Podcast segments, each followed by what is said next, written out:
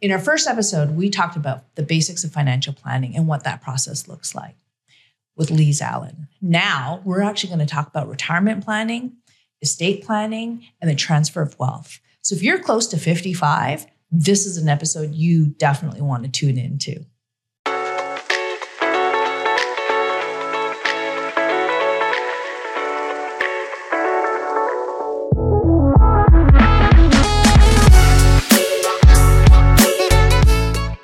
Right, Lise, you ready? I sure am. You're born ready. So, you know, that's a leading question. Thank you. Your point is well taken. If you're 55, we really need to be doing some active planning.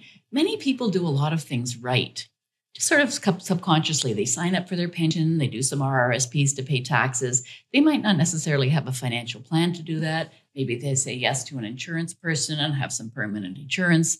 They miraculously get their kids through and settled in jobs. But at 55, it's more about them and their financial plan rather than their dependents, not so much on their dependents. If they're lucky, their little eagles have flown, have settled into the economy and a job of their choice, and now they really need to focus on their own wealth. So when someone comes in for a financial plan as they approach their 50s, or maybe they're in retirement and they want an opinion to know if they're doing it right, we do a financial plan that's tailored to them. With all the things we talked about in the first meeting, we help them get organized. We take stock of all their investments and some debt if they have debt still. I would say a third of our clients go into retirement with no debt, mm-hmm. two thirds take debt with them. Okay. And it's really about packaging that debt to make sure that it still works. We determine any goals they have in retirement. Do they want to travel? Do they want a cottage? Where are the children? Do they want to move closer to the children or further away? we set targets for what we want their wealth to be. In the olden days, there's an old school way of doing financial planning, which is you build the wealth, and then the advisor would say, hmm, your life expectancy, if you're male, is 81, and if you're female, it's 83. So what we want to do is have most of that money, uh, you know, make sure that it, it goes the distance. So, with that approach, you're sort of approaching your 80s and you're spending your last dollars. We don't do it that way. Mm. What we like to do is build the wealth, maintain the wealth, think of the wealth as the golden goose. Think of the eggs as what you spend. Mm. We do not want to be snipping those golden wings off the goose or the beak or the legs. We keep the golden goose intact. That's your capital. The eggs is what we can spend, spend them all every month there's more being laid next month. So we don't know how long a client can live. We have many clients that live into their 90s. Senior seniors are between 80 and 100. We've had a few clients over age 100, the centenarians. We need that money to last. Even if they don't need it in their early retirement, their late 50s, their 60s and 70s, because they have their health and they can do a lot of things for themselves with their homes and travel, they have agency. They don't know if they're going to be frail physically or mentally in their senior, senior years. So we need that golden goose, even if it's providing things like travel and fun and maybe being a bit generous to the grandkids in their early senior years, their junior, senior years. We may need those eggs to pay for long term care. Yeah.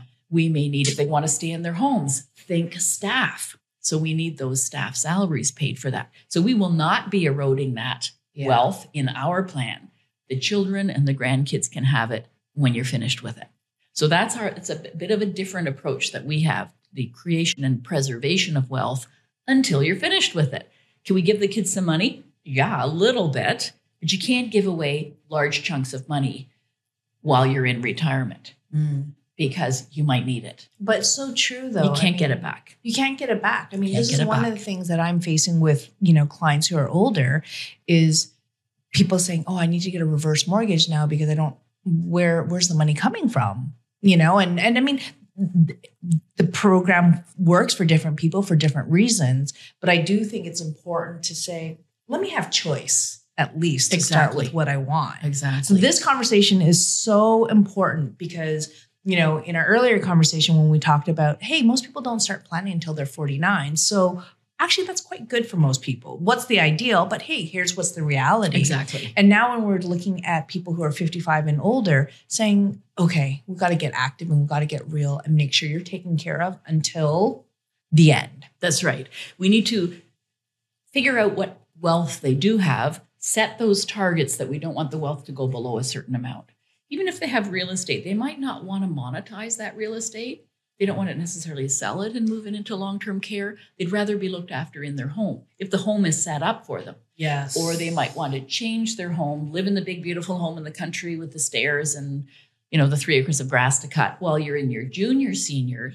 But if there's only one of you, yeah, in your senior senior years, maybe move closer to the kids, maybe get a condo over a green yeah. space or yeah. over water, uh, and be in a home that you can stay in even if you become frail physically. Absolutely. And I actually appreciate this conversation because I'm also seeing um, more of a move towards intergenerational living, as well as people thinking about aging in place and what that looks like, right? And how to modify renovations or in the home. Quite so. That will allow someone to age in place and they don't have to move. The other yeah. thing is when people get older, if they start to become a little bit forgetful, being able to stay in their same home with that picture on the wall and this is where the bathroom is, yeah. um, is really important because it's an anchor for their memory. Yeah. And that can help them live maybe a little more independently for longer, which is what we would all hope for ourselves and for our parents and grandparents. Oh, absolutely. And I appreciate that so yeah. much because this is a part of the reason why there are so many people who are reluctant to leave and they might be in a four bedroom house, but they're really only occupying the first level at this point and they're trying to um, renovate it so they have to stay on the first floor. That's so right. Yeah. This conversation is so important and right. I'm I'm grateful that we're having it. Good. So we take stock of what their assets are.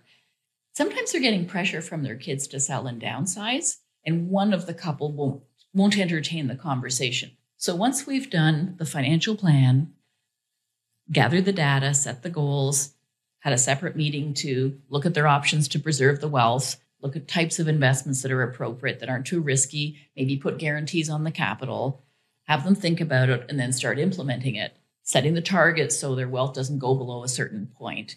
Then we look at wh- where do you want to live? Is this your destination? Is this your forever home?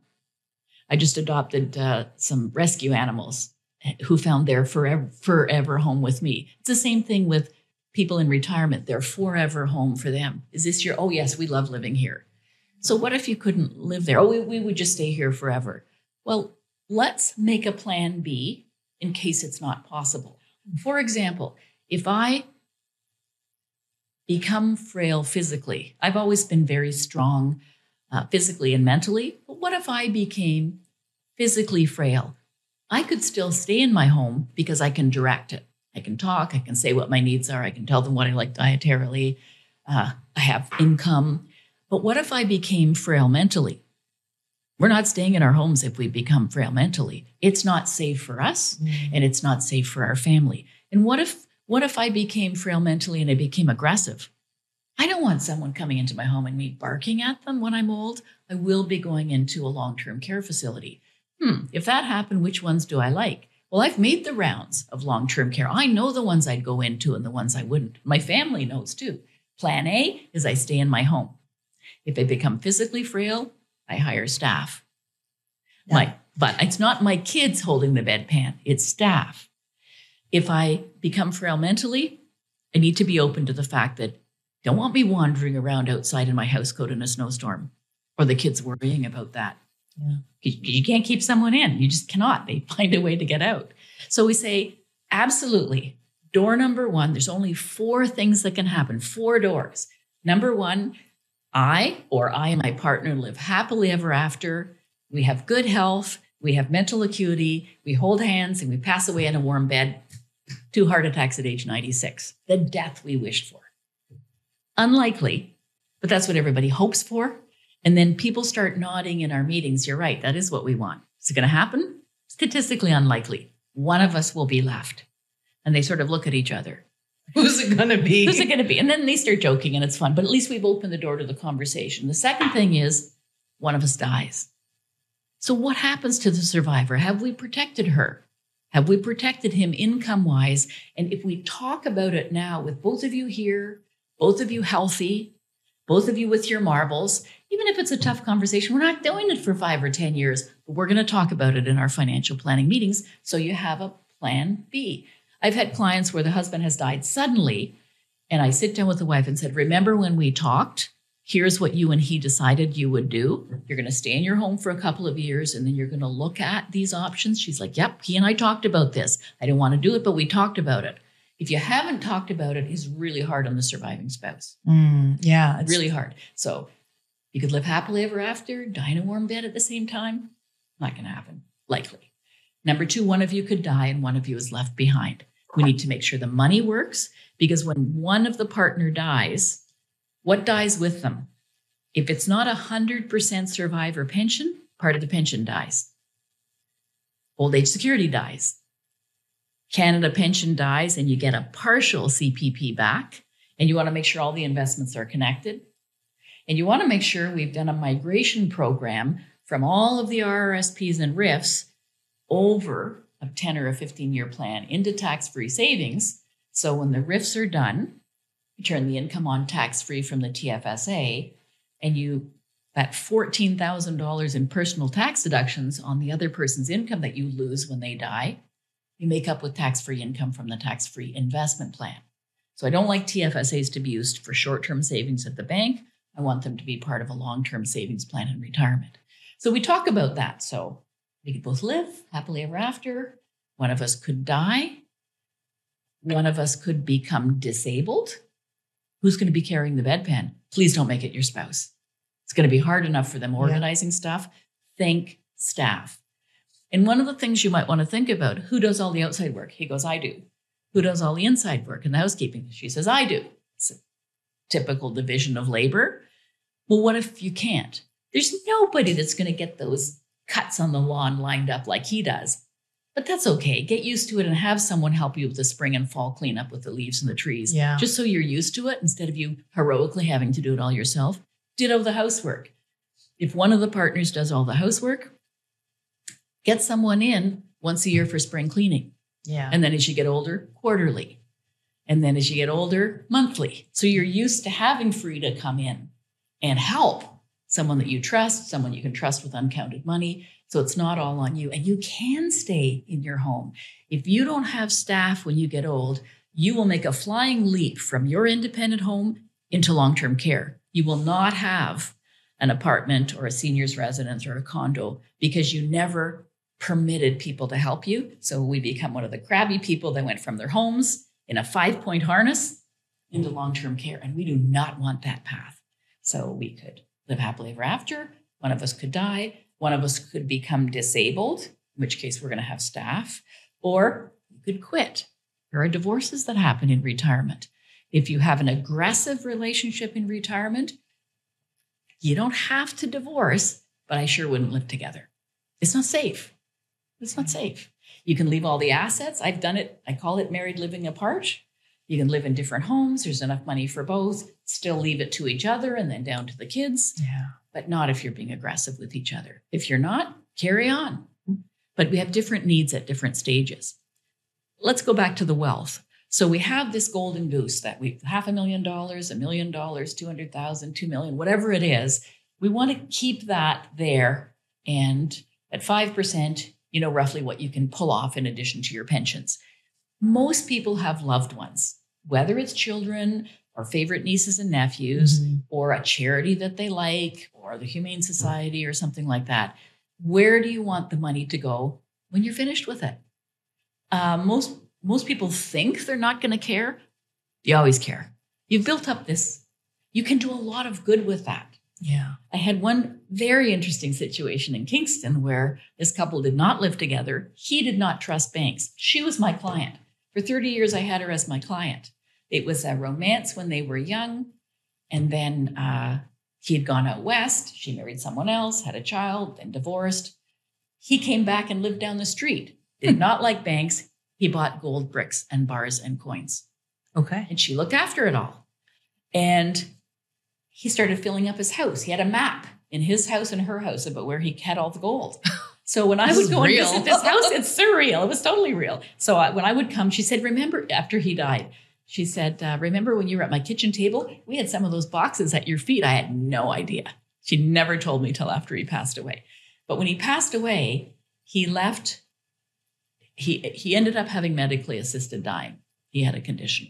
So he he and she planned, he said, I want to go out of the world naked and penniless the same way I came in.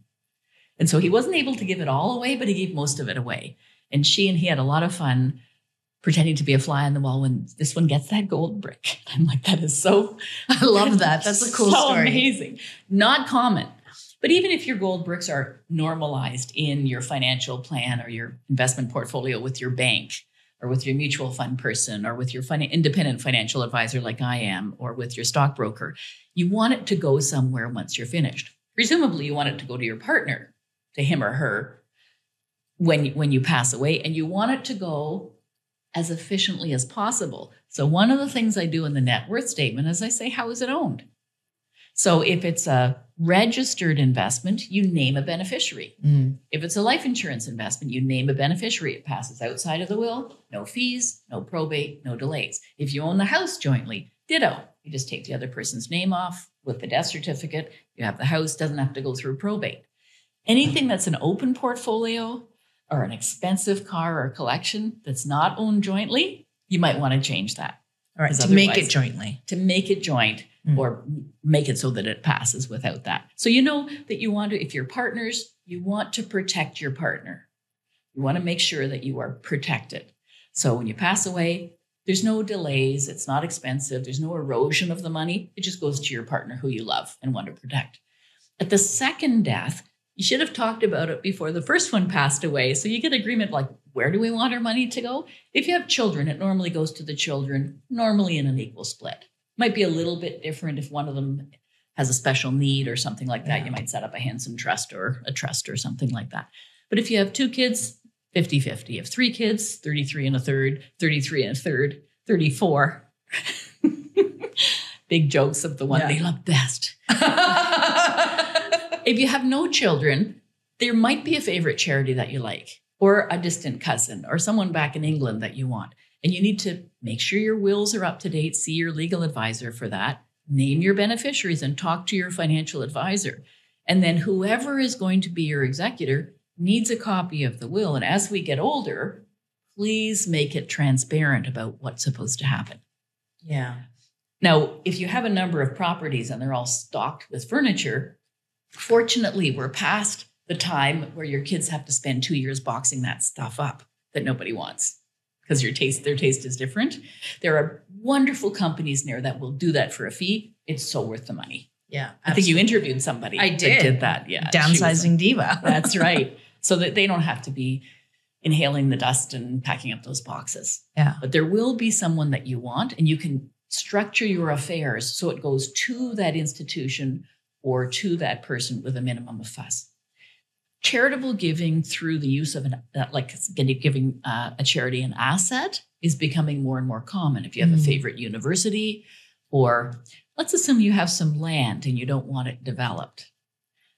One of my clients who was very uh, interested in making sure that we had enough sanctuary land on the on the planet. Attenborough has a I love it has a yes. letter to the world, and uh, I would like to see between forty and fifty percent of the world protected in sanctuaries. The oceans, where yeah. uh, I think Attenborough said there's six percent of the oceans protected mm-hmm. now and fifteen percent of the land. It's pretty low with the rate of development. Yeah. So if as they allowed more density in the cities, it can protect the lands. But she said one of the best ways to protect that cottage or that hunting camp or those 100 acres you have north of Marmora is to use it and care for it. And when you're finished with it, if someone else isn't going to use it and care for it that you know, donate it to the Nature Conservancy or similar group so it can be preserved and made into a sanctuary for all time. Mm. If more people did that, that would certainly help with, with many things. But there will be monetized assets that you want to leave as well. Usually, pension assets uh, go to the spouse or partner, or if you don't have a spouse or partner or they've predeceased you, there's a period of years five years, 10 years, or 15 years, the balance of that you can send it to your nephew or your son or your daughter. So make sure those beneficiaries are named on your RRSPs and your house. Through your will, you would leave your house to your two cousins or whatever. But do make sure that people know where you want those assets to go. The older you get, the stronger will be your feelings. If you don't have it set up, it's going to be very expensive. The taxes will be higher and the delays will be longer. Mm. And that's really too bad when you've built these assets. Yeah. So you can plan for that preservation of wealth till the end of time. And then what happens to that pizza of investments the real estate, the RRSPs, the RIFs, the TFSAs, the stock portfolio, your life insurance, that sort of thing. I want to talk a little bit about charitable giving. Um, I have a charitable giving portfolio separate from my three companies and my assets and buildings and stuff like that. And uh, what I did was when I was younger, I I'm a financial advisor trainer. So I've trained probably over 50 financial advisors in my day. Yeah. And I always started them off to see if it was their cup of tea by doing this account executive school on Saturday mornings, four of them. I'd bring them in and put them through their paces. One morning I showed up at the office around 8:30. I have a Victorian building in Belleville that's my office. And this guy was sitting on my step and he had fallen and there was the reek of alcohol. And I'm like, this is not good. So I said, Do you need some help? And he's no, I just need to sit here. It was, it was, he wasn't hurting anybody. Uh, he had a he had a cut, he'd fallen. And so I went inside and I called the police and I said, There's a guy on my front steps. He looks like he needs help. Can you help him? They said, We can come and arrest him, ma'am. Said, He's not hurting anything. No. He said, Well, if if he if he gives you trouble, you call us back. We'll take care of it. right. Okay, no, don't don't need that. So then I called my church at the time and I said, There's a guy in my front steps. He looks like he's had a bit of a fall and had a tough night. Can you come and help him? No, we're not set up for that. And then I called another church, same thing. We're not set up for that. Then I called, forget who else I called. Then I ended up calling the Salvation Army. And they said, Yep, we'll be there. We'll send a car around. They were there in five minutes in their uniforms. They had some soup, they had a blanket, they had a band aid. And I'm like, wow, the only one who would pick up the people who'd fallen down in the street was that one. I couldn't, I couldn't find anyone else to do it. Yeah. Um, so I decided I would leave them $50,000. I was only 33 years old. A $50,000 life insurance policy on my life cost me $39 a month. Yeah. So, step one, I bought the policy, made my estate the beneficiary. Step two, I called the Salvation Army and said, I want to give you a life insurance policy when I do pass away. I mean, I won't be like George Burns, who was not when he's going to die, it's if he's going to die because he lived and lived and lived. But someday yeah. I will pass away. So I turned the policy over to the ownership of them. I continue and have continued to pay the premiums, $39 a month, you know, over the last four decades. The policy has grown from 50,000 to I think 120,000. They're the beneficiary. I got a tax deduction from my little $39 a month all these years.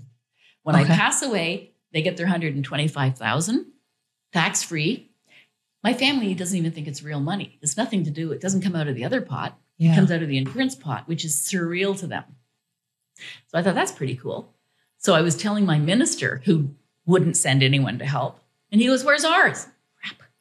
So I did a $15,000 policy for my church, did the same thing. I get a tax deduction from them. When I die, they get 50. Then uh, I had a, a, couple of incidences health wise where uh, Belleville General Hospital saved my life. So I thought they should have some money. But meanwhile, I would be building some properties. I'm going to have this capital gain on my yes. estate. So I bought a $250,000 policy on my life. I think it was like 100 bucks a month or something. And made them the beneficiary of it, but I did not transfer the ownership. So I don't get a tax deduction for that 100 bucks a month. But when I die, they get 250,000, my estate gets the $250,000 charitable receipt, which they will need to offset the capital gains tax. So that worked. And then a couple of years ago, I've been adopting these rescue dogs. I did a little $50,000 policy for the Humane Society. Um, same thing. I've made them the beneficiary, but I don't get the tax deduction. And of course, I was older when I got it. So for that little $50,000 policy, it cost me 165 a month.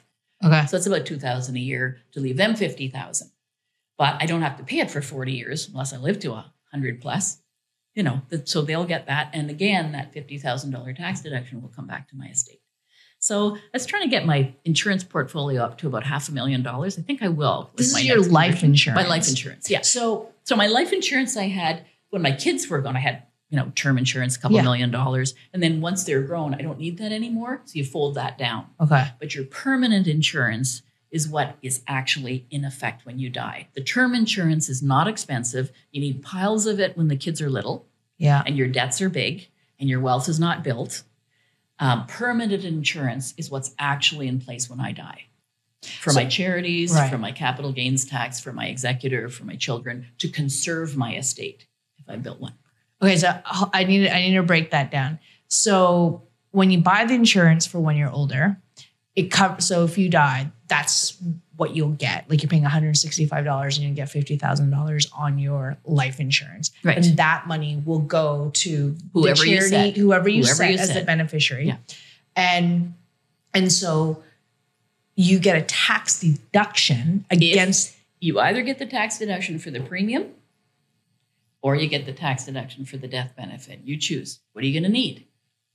So if you have, you know, Toronto General Hospital that's dear to or Mount Sinai or someone that's dear to your heart, and you want to leave them $100,000 and you're 40 years old, that's not expensive. You put that policy in place. You might need that tax deduction. So if it costs you $88 a month, a little bit over $1,000 a year, that's useful on your income tax. Yes. If you're in a 30% tax bracket, that's 300 bucks back to you your income Oh, tax I each year. that. I get yeah, okay. Yeah, yeah, it's very yeah. cool. So you can either have the tax deduction for your premium, in which case you write it up, make your estate as the beneficiary, step Yeah. one. Then you contact the charity, give them the policy. They've got the forms. They take over the ownership of the policy. You keep the premium coming out of your bank account. Right, and that's right end- off. At the end of the year, the insurance company tells them, yeah, she paid that $1,003. They send me a charitable donation. They make themselves the beneficiary and they just wait. Hmm. When is she going to leave the planet so we can have our money? And you do not, you will not believe the Christmas cards I've gotten from the Salvation Army for the past 40 years. I didn't even under like I understand that like theoretically, but that yeah. really is Isn't helpful. So yeah. if you're young and you have a favorite charity, like I've probably done a couple of dozen charitable policies for young people that have a charity that they care about. yeah, older people, the insurance gets expensive. Like Yeah. that 50,000 that I bought for the Salvation Army when I was 33, 39 bucks a month. That 50,000 I bought for the Humane Society a few years ago in my 60s, 165 bucks a month.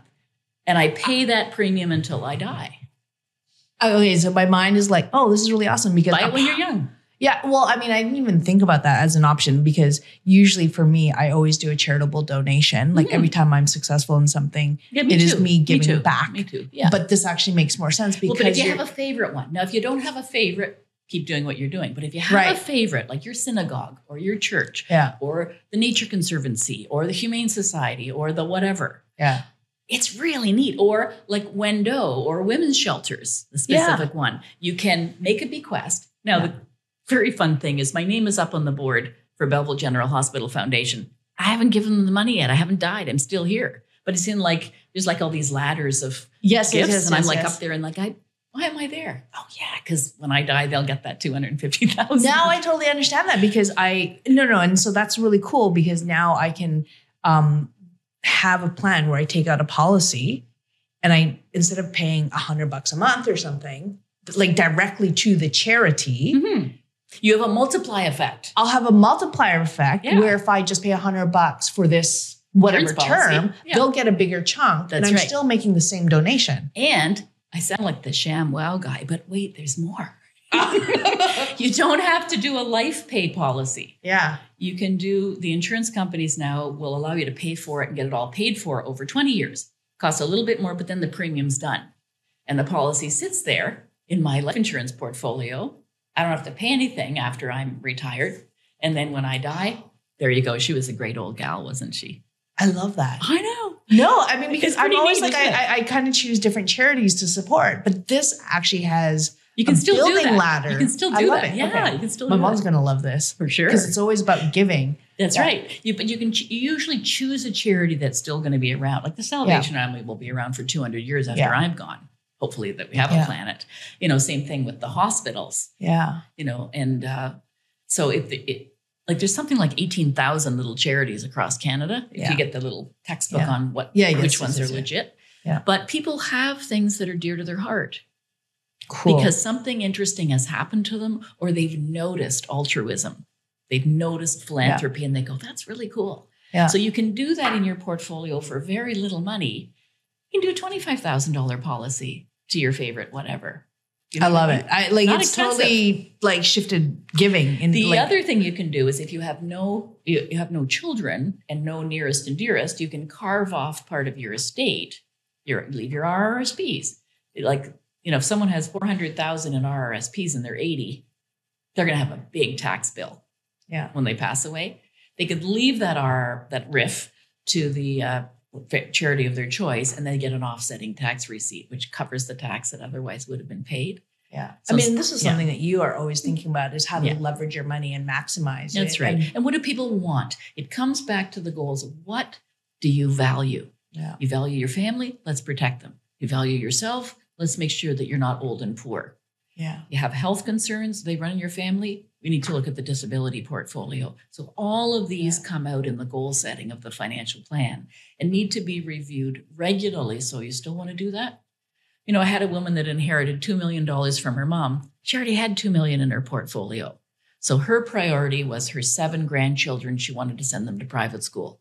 So we put the 2 million into a trust. Yeah. We managed the money, the trust managed it, and they sent the 25,000 a year times the seven grandkids from the growth and a little bit of capital erosion. Kids all got through university. And at the end of it, she had married and sort of had a messy divorce eight years later. So of her two million of her own, she had, had to part with about 600,000 because she didn't have a prenup. And so after the kids were all through university, she said, What about the trust? I said, You're the director of the trust. Do whatever you like. She said, Well, the kids are through. Like I've I validated what I wanted to do for my seven grandkids. I said, You can fold it and take the money back to your own portfolio. That's what I want to do. And she did. That I was love cool. that, That was pretty cool. It's her money. So that's like transfer of wealth. Transfer of wealth. There are instruments that you can transfer wealth into, and it will pass to the beneficiaries of that instrument. Cottages. Let's talk about cottages. yes. I have a lawyer friend named Leonard, and his plan for cottages is I have a plan, burn it. okay. so you don't have a fight with the kids. Yeah. But there are better plans. So one of the things you can do is have the cottage when the kids are young. They grow up with a cottage. They go off into the world. You don't need it anymore. You sell it. You bring the money back into your portfolio. Have a nice day. It's hard to do that if the kids are emotionally attached to the cottage. So true. So, option number two is you gift or sell the cottage to one of the kids. What do you do with the other kids? That's tough. So, if you have enough assets, you don't want to have it Dawn gets the farm, Fred gets the cottage, and Sheila gets the dishes. you don't want that, right? You want it to be equal. You can equalize it up with life insurance. Yeah. So Dawn gets the farm, Fred gets the cottage, and Sheila gets the dishes and a million dollars of life insurance. That's fine. It doesn't have to be exactly equal, but it has to be fair. Yeah. It has to be fair. Uh, you can roll the cottage into a trust. If you have directors that'll keep the cottage going a couple of generations, you have to be careful because every 21 years, there's a deemed disposition on the trust. You got to pay the capital gains tax. How are you going to do that? Well, you could sell off lots if you have enough land. Then you sort of get the cottage smaller and smaller. Yeah. You can put a mortgage on it. Ah, who wants to do that? You can save up. Well, that's tough because you're trying to keep the cottage maintained. You can buy life insurance on the next generation. That's what the Kennedys and the Cretchens and the Rockefellers do. Little babies born into it, put a million dollars on their life insurance. It costs peanuts. You know, it might be $49 a month to have that million dollars of permanent Yeah. because they're little. They got 80 years before they're going to pass away Yeah. and it'll build. And then every 21 years, you know there's insurance money coming. So you can continue to clear whatever debt you needed to pay the capital gains tax and keep the cottage in the family. But it takes planning. Yeah. You know, Ja- the Japanese have a saying. They say, if you have a five year business plan, that's good. If you have a 25 year business plan, that's great. If you have a 100 year business plan, that's genius. And it's true. And what we need to do is get people thinking long term. Begin with the end in sight and work backwards. Yeah. You know, my family, my mother ran her corporation till she was in her mid 80s. My grandmother ran their corporation till they were in their mid 80s. I probably will too. So I'm not thinking that I'm going to pass away next year. I might. I have lots of life insurance in my companies and my charitable givings if I do. But what if I'm still here? Yeah. If I'm still here, what do I want to have happen? Yeah. So you plan for the best and you prepare for the worst. You protect the people you love, protect the wealth, get it set up properly with your legal instruments. So you need your lawyer that you like and who gets you. You need your banker for those mortgages. yeah. You know, if you want to do stocks, you can do them yourself or you can do them with a trusted advisor at one of the big stock brokerage firms. But whatever you need, think about what you'd like. Start with a basic financial plan and then reach out to the other advisors. Yeah. And your financial advisor, if he or she is good, will stay in their lane. They'll say, This is my area of expertise. Here is where we need to get more expertise. I'm not going to pretend I'm a mortgage broker or a real estate agent or legal advice. The financial planning is what the advisor should do. And that, that starts with the goals. Yeah. Tell me about the little red car at the beginning. Yeah, no, absolutely. I mean, okay, we've, you know, I think when we first started talking, 49 being the age that most people start saving up Correct, for, yeah. we've talked about like people like from your home and then going to long term care. I mean, the reality is the cost of long term care can vary drastically. Like, and for staff, it's a lot. Yeah. So it depends on the long term care. So there's independent living in your big home. Yes. There's independent living in your property sized bungalow. There's independent living in your condo over Yeah. a green space or your apartment if you like it. Then there are seniors' residences with varying levels of care. That is the very expensive phase. Seniors' residences. Yes, they're very expensive. Long term care, which is basic care, is not that expensive. And a lot of it's paid by the province. The problem is it's basic. So if you want long term care that's of a higher quality, Yes. where you're going to have people checking on you when I can only eat beverages through a straw, if they're understaffed, I'm going to be waiting four or five hours to get a drink. That's not cool. No. You need to make sure. So you, so you need to think of long term care at a higher quality. Yeah. So you need to preserve those assets. And there, there are long-term care policies you can put in place. You probably want to put those in place between the ages of 40 and 55 because Okay. they get very expensive when you put them in place. 60 or 70 or 80, it's too expensive. Yeah. You pretty well have to self-fund. Well, this is why having a conversation with a professional for financial planning makes a big difference. Mhm. Yeah. But again, people will also say, this is how long my family lived. They sort of have an expectation that they'll live about as long, unless uh, there is poor nutrition, of their Mm. parents or grandparents, or smoking, Yeah. or uh, some other uh, illness or something that that shortens a lifespan. But even diabetes, um, diabetes. Like I have a, a friend who got type one diabetes when she was seven, and she's in her seventies now, and she went through many periods of of denial in her life when she's a teenager. I'm not. I can eat what I want. You know, so she learned over time. Yeah. So you can manage a lot of healthcare, Yeah. Yeah. But you need money. You need money as well. Well, this I this is why I'm so appreciative of you taking the time to talk about it because it demystifies money. And it demystifies having that conversation about this is what I have because the guilt or the shame of I don't think I have enough. I think most people probably think they don't have enough. And you can But that Scotiabank ad, you're richer than you think. Yeah. I see that again and again in my financial plans. It's so interesting. They are, people are actually richer than they think. Give me an example. Used to be you need a million dollars to retire. And my clients would come in and say, I don't, I don't know if, if I'm ever going to make that. And I said, well, it's, you need capitalized assets worth a million dollars. For example, if your Canada pension is $1,000 a month, that's worth 250,000 of that million you need. Okay. If your old age security gives you 500 a month, that's 100,000 worth of capital of that million that you need. So if you only have OAS and CPP, it's like having capital of 350,000 of that million you need. Mm. So size up your assets. What is my income producing asset and how much do I get? Then we do the budget. You need 4,000 a month or 7,000 a month or 12,000 a month or whatever it is, depending on if you're living in a little village with no debt, or if you're living in downtown Toronto, and you still have a mortgage, it's a different amount. And then we line up all the assets and say, what do we get from each one? Yes. Because my goal is whatever the net income was before retirement, I want that same net income for them after retirement. Then they know they have enough. Yeah. Especially if the capital does not diminish. Yeah. And I, I appreciate you saying that because I think a lot of people, there are many people who I know who are reliant on their OAS and the CPP and and and mm-hmm. those things and would be like, well, it's five hundred dollars. What is that? That's you know they have so, to live with your family. Yeah, yeah, and have the plans in place that mm-hmm. are realistic. That's right.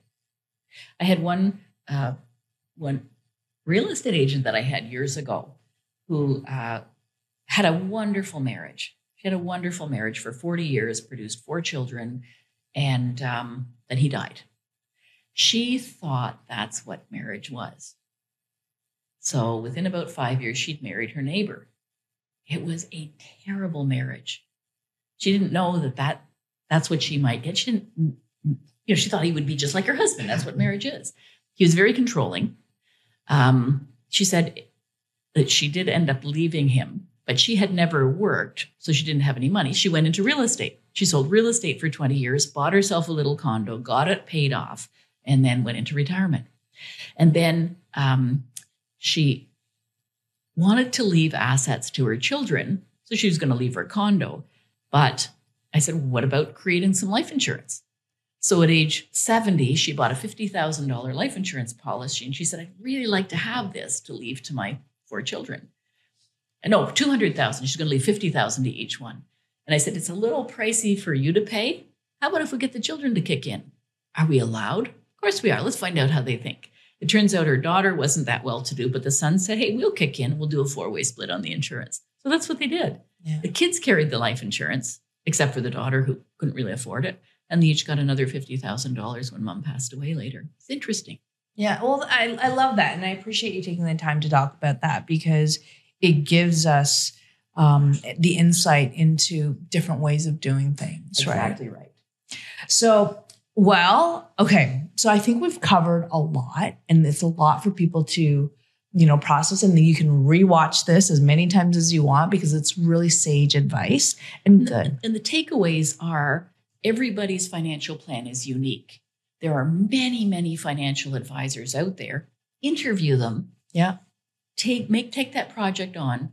Call them, go to their website and say, I would like to have a chat about you becoming my financial advisor. Let's see if there's a fit all of them should should do that first interview for free. Yeah. No matter how they're paid. Absolutely. And and take their measure and see if there's a fit. Yeah. Absolutely. And then people people do much better with a financial planning coach than they do on their own. Even if they manage a lot of their own wealth themselves, yeah. because there are things people don't think about. Oh no, 100%. Look, in my in my business, it's the same thing, right? Like when people are like, "Oh, I I, I read enough like things on the news about real estate." I'm like, I would never buy a house without a real estate agent. Like, it's not quite the same thing. Like the intelligence that you have is, you know, coming through the lens of whoever's writing it, and on the ground, it's different, a little bit different, right? And for sure. So I have really developed a respect for like this is my lane, this is what I know. This is your lane, this is what you know, and it's it's the shortcuts. You make it easy because you actually know it right? Um, so I appreciate that and I value that knowledge. Uh, one of the things that I always ask is a quote to end on. And so, you know, I, I love I love your quote and I'm going to share it and love you to talk a little bit about why this is a favorite quote for you. If you don't make time for the things you want in your life, you will be forced to make time for the things in life that you don't want. That is so true whether it's saving for a house, looking after your health, preparing for retirement, or having those conversations with your spouse that if you can't live in this house, where would we live? And if you make a plan and you've considered plan A, B, and C, it's more motivating for you to put the time into doing the homework. I guess I call it homework. Yeah. To get the things that are that you really value. Yeah. It's just being intentional right? Like and being Very like because so. if you don't if you don't have a goal, someone's going to have another plan for you, mm-hmm. right? Well, you are amazing. I can attest to that. And thank you so much for your time. You are so kind. It's a pleasure to be here. Thank you, Li. Thank you.